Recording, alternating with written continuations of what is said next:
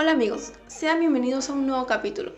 Ya mañana es Nochebuena y pasado es Navidad, así que con mi compañero David estaremos contándoles las historias del Grinch que robó la Navidad.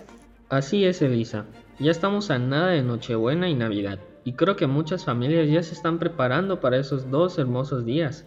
Y qué mejor cuento que un poco extraño, pero que a muchas personas les encanta. A todos los que habitan en Villa Quién les encantaba la Navidad. Pero al Grinch, un poco extraño y con mal carácter que vivía justo al norte de Villa Quién, no le gustaba para nada la Navidad. El Grinch odiaba la Navidad, toda la temporada. No preguntes por qué, no había una razón justificada. Tal vez tenía un tornillo mal ajustado o tal vez llevaba un zapato demasiado apretado.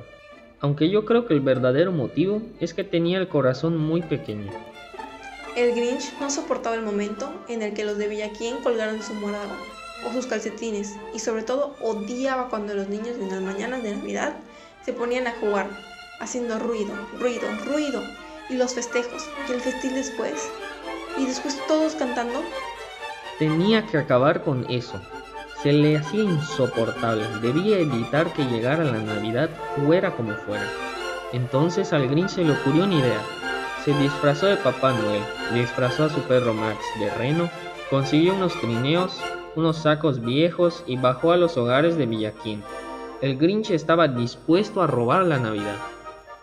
Llegó a la primera casa, se deslizó por la chimenea y empezó a robar todo. Empezó por los calcetines, después por los regalos, la nevera, la leña y hasta el árbol de Navidad. Nada ni nadie le iba a impedir robar la Navidad, ni siquiera la pequeña Quién de Villa Quién.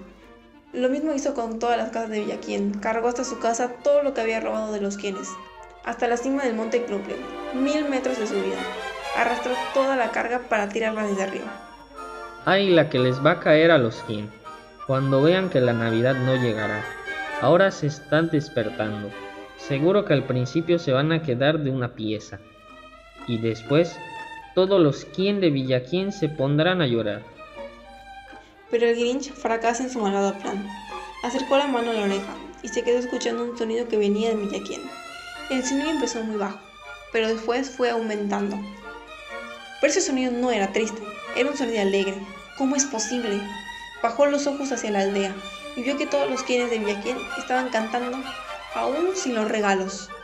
Y el Grinch, con los pies tiritando de frío, le daba vueltas y más vueltas.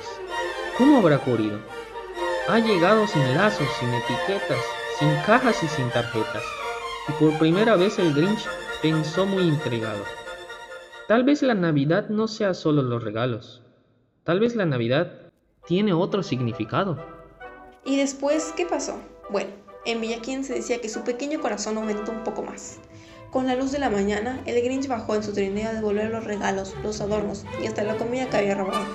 Y claro que el mismísimo Grinch trinchó el asado con todos los Quién de Villa Quién. Esto ha sido todo por el día de hoy. Espero que esta historia sea de su agrado.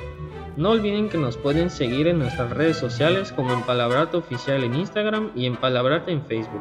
Y también nos puedes enviar un correo a empalabrarte punto podcast arroba gmail punto com. Nosotros somos David y Elisa. Y esto fue Empalabrarte.